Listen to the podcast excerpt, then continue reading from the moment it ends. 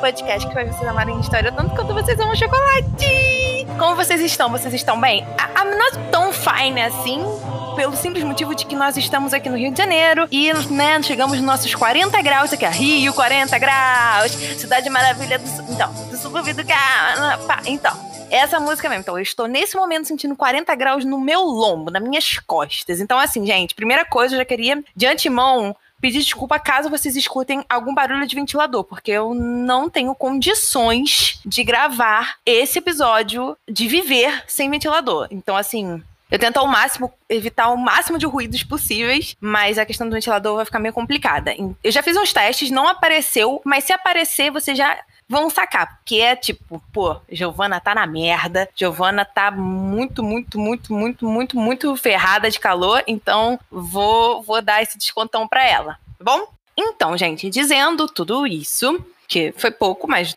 já estamos falando alguma coisa. Eu queria primeiro falar que semana que vem nós vamos ter um episódio muito especial, que é o episódio de um ano do podcast. Eita, rufem os tambores, Giovana. Que, gente, passa muito rápido. Mas isso é papo só pro episódio que vem. Só que eu já tô avisando aqui porque eu estou bastante ansiosa. Nossa, nem acredito que nós chegamos em um ano de podcast. Nossa Senhora. Então eu espero que você esteja comigo aqui nesse mesmo canal, nesse mesmo dia da semana, para escutar Chocolate História Especial Um Ano. Também vamos ter surpresas no Instagram. Yeah. Então dá uma olhadinha lá quando chegar a sexta-feira que vem. Dá uma olhadinha lá hoje também, porque temos as fotos do episódio. Com isso, eu já vou falar algo de antemão. O Instagram é arroba Elizabeth Margot, underline, e o Facebook é Elizabeth Margot. Se você quiser falar comigo, tirar uma dúvida, dar alguma sugestão, vai lá. Gente, sério, vai lá que eu tô lá, tipo, de boaças. Além de ver também as imagens do episódio.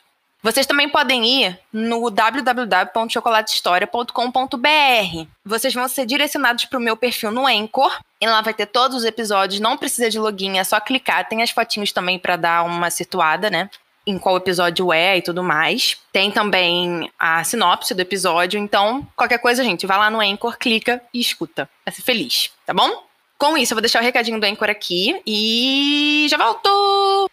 Gente, se você está em outra plataforma e quer falar para mim que você está em outra plataforma, seja Spotify, seja Google Podcast, seja podcast da Apple, qualquer lugar, vá lá nas minhas redes sociais e fala: Gi, vim daqui, Gi, vim de lá, que eu vou vir aqui agradecer vocês também por esse apoio em outros lugares, não só no Spotify, não só no Anchor, por exemplo. Tá? Sério, eu sou muito grata. Vocês não têm noção do quão grata eu sou. Com isso, eu já vou agradecer as pessoas dessa semana. Primeiro, eu queria agradecer a Vi, que tá lá no Instagram sempre comentando. Foi ela que pediu o episódio de semana passada e eu fiz porque eu já tava devendo um episódio para ela, ainda tô devendo. Aí eu fui lá e parei para fazer esse episódio sobre Inglaterra, família real atual da Inglaterra.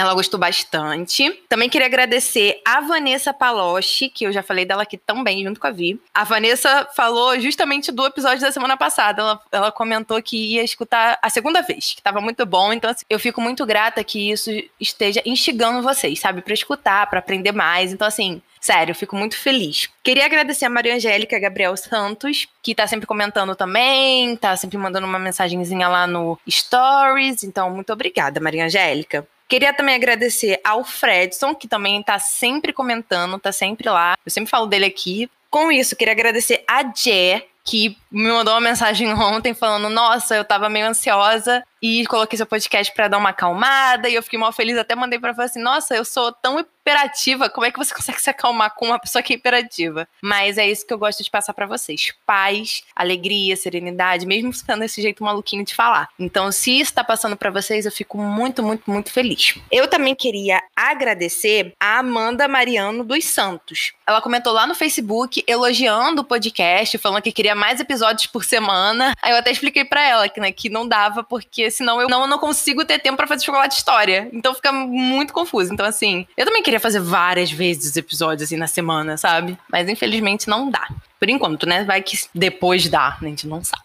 Mas eu queria agradecer muito a ela, de verdade. Muito obrigada. Ela falou que tá sempre escutando todos os episódios de todos os audiodramas. Então, assim, Amanda, muito obrigada, tá? Por todo o carinho que você mandou na mensagem e por estar tá aí acompanhando, tá bom? Eu queria agradecer também ao meu irmão, Ítalo, que também comentou no comentário dela, concordando e tudo mais. Então, muito obrigada, irmão. Você também é um ótimo incentivador quando você fica quietinho e me deixa gravar.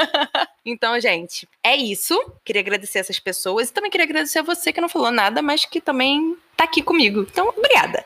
Tá bom? Com isso, não esqueçam de escutar Prudence, que Prudence é muito legal. Eu tô adorando fazer Prudence. Eu sei que os episódios estão curtinhos, mas é o galopar da história. Daqui a pouco vai aumentar um pouco o episódio, depois diminui de novo. A ideia é conseguir compreender que a história ela vai e vem, vai e vem. Se você tá escutando Prudence, você tá entendendo o que eu tô falando. Então, se você não tá escutando Prudence, para um pouquinho para escutar. São episódios muito, muito, muito pequenininhos. Assim, não também tão, tão, tão pequenininhos, mas assim, são episódios às vezes de 10 minutinhos. Então, assim, tá hiper de boas escutar Prudence e Gente, a Prudence. Prudence é só amor, de verdade. Dizendo tudo isso, vamos para o chocolate de hoje! O chocolate de hoje é o Lacta Criações Fantásticas, tá bom? É a versão de geleia de morango com baunilha e amendoim. Você vira pra mim e fala assim: Nossa, Giovana, você se inspirou dessa vez. Eu falei: Me inspirei. Por quê? Porque hoje nós vamos falar de uma rainha, nós vamos falar de alguém que é muito importante para a história, para a vida, que a mulher era pica. Nós vamos falar de alguém com personalidade, que corre atrás do que quer e que sabe governar. Exatamente. Nós vamos falar de Isabel de Castela. Ela foi Isabel I de Castela, rainha de Castela, rainha reinante, ok? E foi a esposa de Fernando de Aragão. E juntos eles formaram a Espanha. Óbvio que não politicamente falando. Essa união do Fernando e da Isabel, ela foi feita de forma de união pessoal, ou seja, os reinos eles eram separados, porém eram governados pelos mesmos reis. Eu já falei sobre esse tipo de união muito na questão da União Ibérica. Então, se vocês quiserem dar uma olhada no episódio da União Ibérica, isso ajuda tá bom? Era só mesmo para dizer o que, que ela foi. Ela foi rainha de Castela, foi esposa do Fernando de Aragão, rei de Aragão, e juntos eles formaram uma união pessoal onde uniram os reinos de Castela e Aragão, formando assim um território que a gente pode chamar de Espanha. Novamente, Oficialmente não era Espanha, era Castela e Aragão. Eram territórios política e economicamente separados. Porém, a gente já considera os dois como os primeiros reis da Espanha. Isso vai ser assunto mais para frente no podcast. Então vamos ao que interessa, né? A nossa querida Isabel de Castela. Isabel de Castela nasceu no dia 22 de abril de 1451. Ela nasceu em Matrigal de Las Altas Torres, na província de Ávila. E ela vai morrer no dia 26 de novembro de 1504, com seus 53 anos. Tá? Ela não morre tão velha, mas ela também não morre tão jovem. Ela vai morrer em Medina del Campo, na província de Valladolid. Tudo isso em Castela. Ela vai ser rainha de Castela e Leão do dia 11 de dezembro de 1474 ao dia 26 de novembro de 1504. E a coroação da Isabel foi no dia 13 de dezembro de 1474. O marido dela vai ser comonarca de Castela. Ou seja, ele também vai reinar em Castela, como se fosse um reinado duplo, Isabel e Fernando. E ele vai ser conhecido como Fernando V de Castela e Leão. Em Aragão, que era de fato o reino dele, ele vai ser conhecido como Fernando II de Aragão. Um ponto: a Isabel ela vai ser a rainha consorte de Aragão. Ela não vai ser comonarca do marido, mas a gente chega lá mais para frente. Falando justamente, né, dela rainha consorte de Aragão, ela vai ser rainha consorte de Aragão, Maiorca, Sardenha e Valência, além de condessa consorte de Barcelona, do dia 20 de janeiro de 1479 até o dia 26 de novembro de 1504. Ela também vai ser rainha consorte da Sicília, que vai ser do dia 19 de outubro de 1469 até o dia 26 de novembro de 1504. Ela também vai ser rainha consorte de Nápoles, do dia 31 de janeiro ao dia 26 de novembro de 1504. Todos esses títulos, rainha consorte disso, rainha consorte daquilo, a gente chega mais para frente para falar certinho, bonitinho. Eu vou abrir um parêntese aqui para falar um pouco da aparência da Isabel. Ela era baixa e ela tinha uma estrutura corporal muito forte. Tinha pele clara, bastante clara, o cabelo dela ficava entre o loiro e o ruivo avermelhado, tá? Não se tem uma exatidão de que cor era o cabelo dela. Muitos falam que a Joana e a Catarina, que eram filhas da Isabel, são as filhas que mais se parecem com ela. Então, se você quer ver um retrato muito parecido com o da Isabel, tirando os dela, né, e tudo mais, vá ver o de Catarina de Aragão e o da Joana, filha dela. A Isabel, ela tinha um estilo muito sóbrio. Ela era bem temperada. Era uma mulher que era bem centrada, sabe? E ela gostava também do estilo da decoração humorística, né, dos mouros. Falando dessas pequenas coisinhas, vamos entrar agora de fato na narrativa da vida da Isabel. O pai dela é o João II de Castela e Leão, né? Vamos falar só Castela para não dar uma confusão aí. Então, o pai dela é o João II de Castela. E a mãe é a Isabel de Portugal.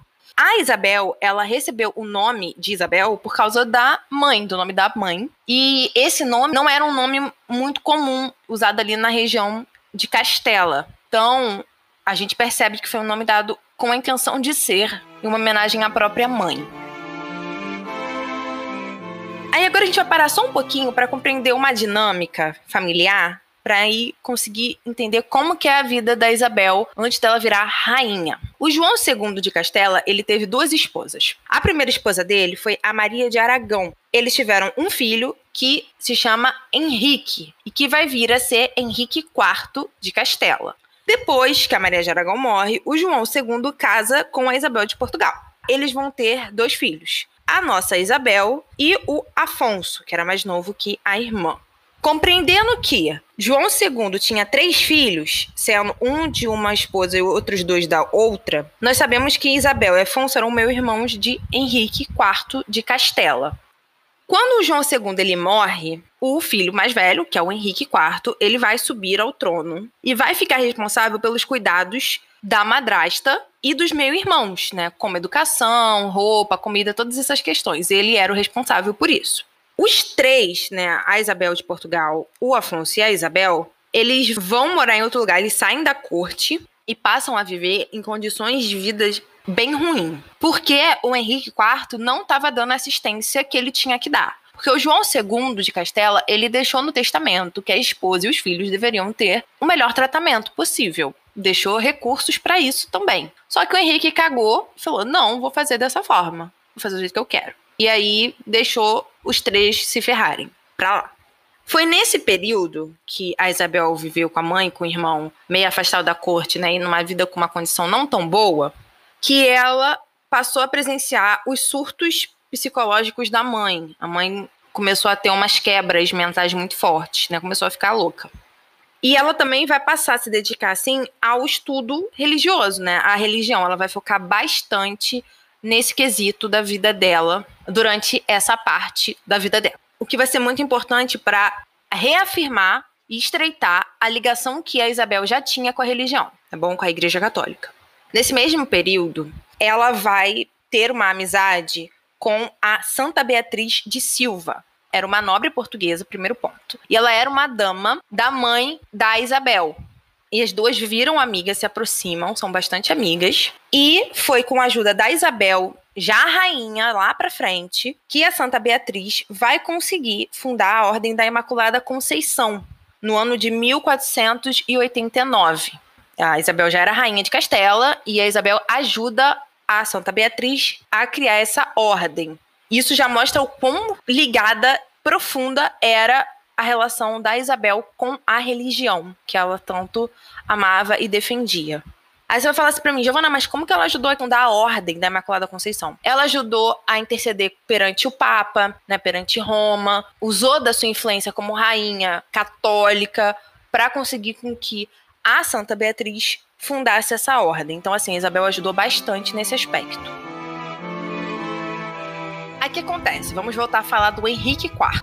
Ele já tinha se casado uma vez. O casamento durou anos e anos e anos e não foi consumado. A primeira esposa foi comprovada, ela fez exame, ela era virgem. E aí o casamento foi anulado e o Henrique IV vai casar com a segunda esposa dele, a Joana de Portugal. O que acontece? Essa segunda esposa do Henrique, ela vai ficar grávida. E aí, quando ela fica grávida, ele pega a Isabel e o Alfonso e leva eles pra corte. A Isabel agora vai ficar como dama da nova rainha. E o Afonso vai passar a estudar, né? A ter os tutores lá para estudar. E tudo isso para ficar sob a supervisão do Henrique. Ele queria ter sempre os dois ali bem próximos, porque ele estava passando por dificuldades dentro do reino com nobres. Então ele queria deixar os dois, que eram tecnicamente os herdeiros dele, perto para não ter problema de rebeliões e pegarem as crianças e usarem contra ele. Esse é primeiro ponto. E aí, a vida da Isabela vai melhorar bastante na corte a Isabel vai ser educada lá e ela vai aprender a ler, a soletrar, a escrever. Ela vai aprender gramática, ela vai aprender história, ela vai aprender matemática, ela vai aprender a dançar, ela vai aprender a jogar xadrez, a tocar. E além disso, vai ter ainda os ensinamentos religiosos que ela já tinha antes. Então, assim, na corte ela teve uma educação completa.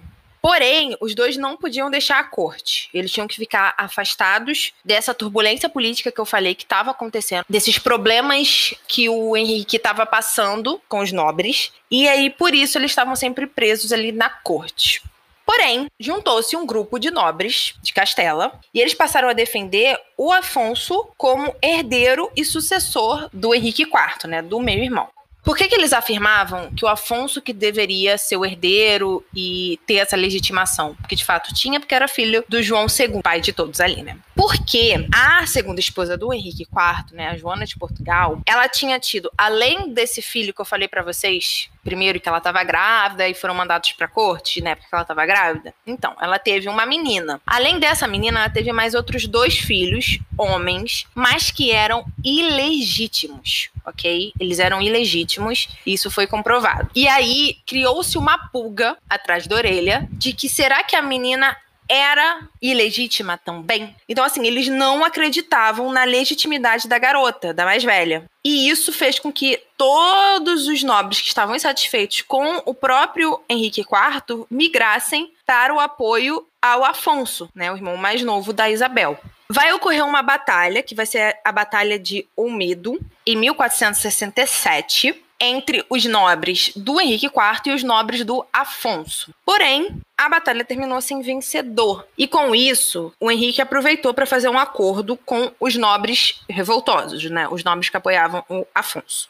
E o acordo era basicamente o seguinte: ele reconhecia o Afonso como herdeiro dele, né, sucessor dele, e príncipe das Áustrias, porque era o título do sucessor do rei de Castela, e é até hoje o título do herdeiro do rei. E ele ganharia toda essa questão, todo o título, né, seria reconhecido, se ele casasse com a filha do Henrique IV, né, com a filha do meio-irmão dele, a Joana, que era o nome da menina. E aí foi meio que acertado, tudo ok, papapá. Porém, o Afonso ele vai morrer em julho de 1468. Ele vai morrer, né? O Afonso vai morrer com 14 anos. Sempre tem aquela ideia de que, ah, foi envenenamento, nananã, mas provavelmente ele morreu de praga, né? De uma praga, porque naquela época sempre tinha alguma praga rondando os reinos, e provavelmente foi disso que ele morreu.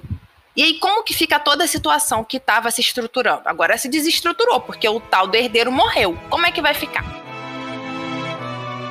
O que, que acontece então após a morte do Afonso? Ele tinha deixado um testamento e nesse testamento ele declarava a Isabel, né, a irmã dele, como sua herdeira. Então, os nobres que apoiavam o Afonso passam a apoiar a Isabel. Todos fizeram isso? Não. O movimento começa a perder um pouco de força. Porém, ainda assim, contudo, entretanto, ainda era um movimento bem forte em Castela. Isso já era o suficiente para Isabel ter voz.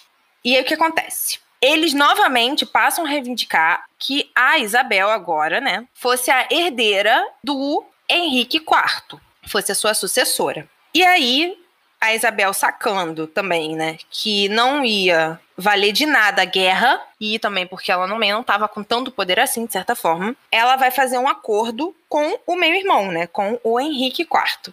E nesse acordo, o que, que acontece? A filha do Henrique IV, Joana, ela vai perder o lugar de herdeira para Isabel. E outro ponto, a Isabel não poderia casar sem o consentimento do Henrique IV. Porém, ela também não se casaria se ela não gostasse do cara, ou seja, se ela não quisesse. Por exemplo, o Henrique apresentou um carinha para ela, mas ela não gostou. Ela vai falar: não, não quero casar. Ela tinha agora esse poder, essa autoridade. O que foi bastante positivo. O acordo, no geral, tinha bastante coisa que a Isabel e os nobres dela reivindicavam. E funcionou. O Henrique IV, ele não perdeu o trono em momento algum, e não era nem a intenção dela isso. Eles só queriam que a sucessão fosse passada para os irmãos, né, Isabel ou Afonso, que agora já tinha morrido, e não para a filha ilegítima do cara lá que não sabia se era legítima ou ilegítima. Então, o duvidoso pelo duvidoso, eu prefiro o menos duvidoso, que é a irmã do cara, não uma possível ilegítima. E foi isso que aconteceu. Agora a Isabel era herdeira do meu irmão dela, Henrique IV, de Castela. E aí a gente entra no assunto matrimônio, tá bom? Desde criança, desde bem pequena, a Isabel, ela era noiva do Fernando, que era o filho mais novo do João II de Aragão. Ou seja, era o Fernando de Aragão. Porém, o Henrique IV ele vai desfazer o noivado e vai comprometer a Isabel com o Carlos, príncipe de Viana. Esse Carlos, príncipe de Viana, era também filho do João II de Aragão, só que ele era o filho mais velho. Porém, o João II de Aragão não gostou na dica de nada dessa mudança. Ficou pissoff total, porque ele preferia que a Isabel casasse com o Fernando de Aragão, que era o filho mais novo dele. E aí o João II foi contra total a essa união, a esse noivado, e acabou não dando em nada. O próprio Carlos vai morrer pouco tempo depois também. Então, esse noivado com Carlos Príncipe de Viana não deu em nada. Em 1465, o Henrique IV ele vai tentar casar Isabel com o primo materno dela, de segundo grau, que era o Afonso V de Portugal. Não esquecendo que a mãe da Isabel era Isabel de Portugal. Um adeno também é que esse Afonso V de Portugal, ele era cunhado do Henrique IV, pela segunda esposa, pela Joana de Portugal. Mas aí não deu em nada o noivado, até porque ele era 20 anos mais velho e a Isabel não concordou em casar com ele. Ela não queria casar com ele at. Aí nós vamos para outro pretendente, que foi o Carlos, Duque de Berry. Ele foi cogitado a ser noivo da Isabel, porém ela não quis e ele também logo vem a falecer. Esse Carlos, ele era irmão do Luís XI da França, do rei Luís XI da França. A Isabel não queria, ela se recusa e logo depois ele vem a falecer também. Nós temos também um outro pretendente, que foi o Pedro Giron Acunan Pacheco. Ele foi um candidato a noivo da Isabel, porém ela também não queria casar com ele, porque ele também era velho, ele também era chato e ela não tinha interesse nenhum em casar com ele. Ela foi contra. E quem era esse cara? Esse cara era o irmão do favorito do rei, porque o rei sempre tem seus favoritos. E esse Pedro Giron, ele era irmão do favorito do rei. Além disso, ele traria bastante ouro para os cofres reais, que estavam sem dinheiro nenhum, por causa de guerra, de conflito com o nobre. Então, para o rei Henrique IV, ele era um ótimo pretendente, principalmente na parte do ouro. A Isabel não queria e, mais uma vez, o cara vai morrer. Gente, aqui é nego morrendo de apendicite a praga, tá? Qualquer coisinha é igual um sopro. Matou, tá bom? Você tá falando, nossa, morreu todo mundo, né? Mas é que é normal isso. O raro é a pessoa chegar a 70 anos naquela época. E por fim, mas não menos importante, em 1468, depois da Isabel já ter virado herdeira e tudo mais do Henrique IV, o Afonso V, rei de Portugal, volta a oferecer matrimônio a ela, a querer noivar com ela. O Henrique IV gostava dessa ideia porque o plano dele era casar a Isabel com Afonso V, pegar a filha dele, Joana, e casar com o filho mais velho do Afonso, por que que aconteceria? Como a Isabel era herdeira do Henrique IV, quando Henrique IV morresse, Castela passaria então para as mãos do Afonso V, rei de Portugal. E assim que Afonso V morresse, tanto Castela quanto Portugal passariam então para as mãos do filho dele, João, que estaria casado com a filha do Henrique IV, Joana. Esse era o plano milaborantemente muito bem traçado do Henrique IV. Porém, não deu certo, porque a Isabel negou, falou: não vou casar com ele. Não quero. Ela tinha essa opção, né? Ela, graças a Deus, tinha essa voz, que muitas mulheres naquela época não têm. Então, esse plano acabou falhando. E nesse mesmo período que estava rolando essa ideia do Henrique IV, a Isabel ela vai começar a planejar o casamento dela com o primo de segundo grau, que já tinha sido noivo dela, o primeiro, que era quem? O Fernando de Aragão. Ela volta a planejar esse casamento escondida com o Fernando de Aragão e o João II, pai do Fernando de Aragão. Então fica os três ali confabulando para formar esse casamento. Porque para ela, o Fernando era o melhor candidato que ela poderia ter e assim foi feito. Porém, tinha um problema. Os dois eram primos de segundo grau. E para isso, precisa-se de bula papal. O Papa precisa autorizar, através de uma bula, que você se case com seu primo de segundo grau, ou whatever, de primeiro ou quarto grau. Tem um limite aí para tantos graus, o Papa tem que autorizar. Mas depois disso, não precisa ser da autorização. Quanto mais próximo é da primeira consanguinidade, ou seja, do laço principal de consanguinidade, mais bula papal você precisa. E era o caso dos dois, afinal eles eram de segundo grau.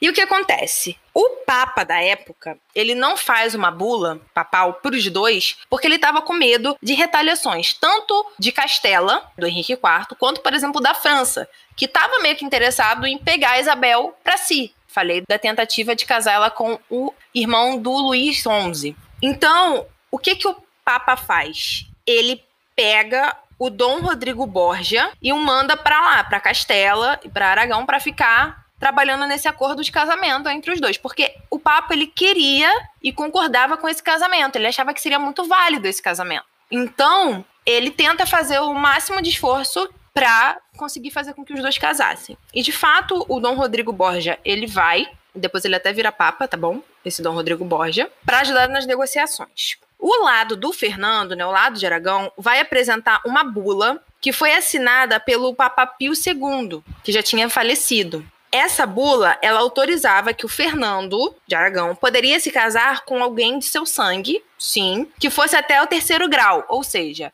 primeiro, segundo e terceiro grau, ele estava autorizado a casar. Essa bula, ela foi feita no ano de 1464, antes do Papa falecer, que já era falecido, né? Tanto que tinha um novo Papa, e antes dessa situação toda acontecer. Ela era válida porque tinha sido assinada pelo Papa e tudo mais. Porém, ela não dizia respeito com relação ao casamento da Isabel e dele. Ela era quase como uma lei geral do rolê. O que, que foi feito? Essa bula foi aceita para os dois poderem casar. E aí, em março de 1469, o acordo de casamento deles vai ser assinado. E aí, em maio de 1469, a Isabel, ela temendo, né, tava com medo do Henrique IV fazer alguma merda, porque ela tá fazendo tudo isso escondida, porque ele não queria que ela casasse com o Fernando. Ela mentiu, falou que ia visitar o túmulo do irmão, né, do Afonso. E foi lá para outra cidade visitar o túmulo do irmão. Nesse meio tempo, o Fernando, ele se veste de serviçal e atravessa a Castela para encontrar a Isabel. E aí, no dia 19 de outubro de 1469, os dois vão se casar, escondidos. Quando isso acontece e o Henrique IV descobre, ele fica muito bolado, porque não era o acordo que ele tinha feito com ela. Ela desrespeitou isso. Com esse motivo, a bula papal que estava sendo feita para autorizar o casamento de fato, né, tornar tudo oficial, bonitinho, citando nomes e sobrenomes, né, tanto da Isabel quanto do Fernando de Aragão, ou seja, era uma bula feita especialmente para esse casamento, foi paralisada essa produção dessa bula, né? Porém, lá para os anos de 1471, depois de muita negociação, muita conversa, ele passa a aceitar o casamento, né, o Henrique IV, e a bula foi feita para sacramentar o casamento da Isabel de Castela e do Fernando de Aragão.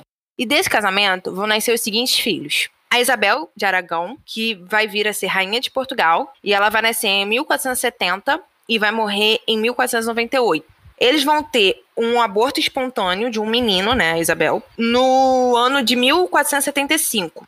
No ano de 1478, eles vão ter o João de Castela, que vai ser o príncipe das Áustrias e Girona. E ele vai vir a falecer em 1497. No ano de 1479, a Isabel vai ter a Joana, rainha de Castela. E a Joana vai vir a falecer só em 1555. Aí, no ano de 1482, vai nascer a Maria de Aragão, que depois vai vir a ser também rainha de Portugal. E ela vai morrer em 1517. junto com a Maria, vai ter nascido a Ana de Castela. Porém, ela vai nascer na Timor. Ponto importante aqui falar é que essa Ana de Castela, ela era irmã gêmea da Maria de Aragão. Porém, ela não vai sobreviver.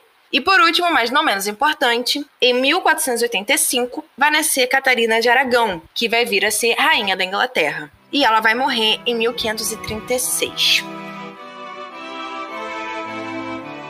Gente, com isso, nós terminamos o episódio de hoje. Eu decidi dividir o episódio muito porque vai entrar em assuntos políticos que vão demandar um pouco mais de tempo e eu não quero bagunçar a cabeça de vocês. E segunda, porque eu realmente fiquei sem tempo essa semana, tô sendo bem sincera. Eu fiquei sem tempo essa semana e eu não consegui fazer o episódio todo, fazer toda a pesquisa bonitinha. Eu tô sendo sincera para vocês, porque eu tive que fazer exame e agora com pandemia, tudo toma tempo, então eu não consegui o tempo certinho que eu tenho para fazer tudo isso para gravar o episódio hoje, tá bom? Mas fiquem tranquilos, vai ter episódio parte 2 da Isabel de Castela. E eu acho que vai ser melhor assim. Vai ter um rendimento muito melhor o episódio dividido em duas partes do que eu ter feito correndo e ficar tudo elas por elas. Entendeu? Outro ponto. Eu tô fazendo esse episódio para continuar com a ideia das herdeiras da Espanha. Eu já fiz um episódio aqui sobre a árvore genealógica que vai levar a União Ibérica pelo lado espanhol. Ou seja, eu já falei dessas pessoas que estou falando agora. Então, eu já falei delas lá, né? Principalmente da Isabel, do Fernando e dos filhos. Então, caso você queira entender mais ou menos como funciona até o casamento dos filhos e tudo mais, de uma forma de árvore genealógica, nós temos esse episódio. Eu vou fazer um episódio para cada filha dos dois, né, da Isabel e do Fernando. Vai ter episódio para as meninas. Já tem o episódio da Catarina de Aragão aqui, caso você queira escutar. E depois que eu fizer esse, esse episódio, eu também vou fazer o um episódio sobre a união de Castela e Aragão pela ordem o quê? familiar, né, consanguínea. A questão da árvore genealógica para ver como que por família esses reinos vão se unir em sangue. Esse é um ponto. Como eu falei no início do episódio, Semana que vem é um ano de Chocolate História e vai ter algumas surpresinhas para vocês, então fiquem atentos. Eu gostaria de agradecer muito a cada um de vocês que escutou esse episódio. E qualquer coisa vocês sabem, me chamem no Instagram ou no Facebook. O Instagram é Elizabeth Margot underline, o Facebook é Elizabeth Margot. Tem o www.chocolatehistoria.com.br que você vai pro meu perfil no Anchor e vai ter todos os episódios também para você clicar e ser feliz escutando lá também, tô na minha vozinha. Eu espero que você tenha gostado do episódio. Eu espero que você esteja ansioso pela segunda parte e ansioso também para um ano de Chocolate História, porque eu tô ansiosíssima, tá bom? Então é isso. Fiquem com Deus, um grande beijo e tchau!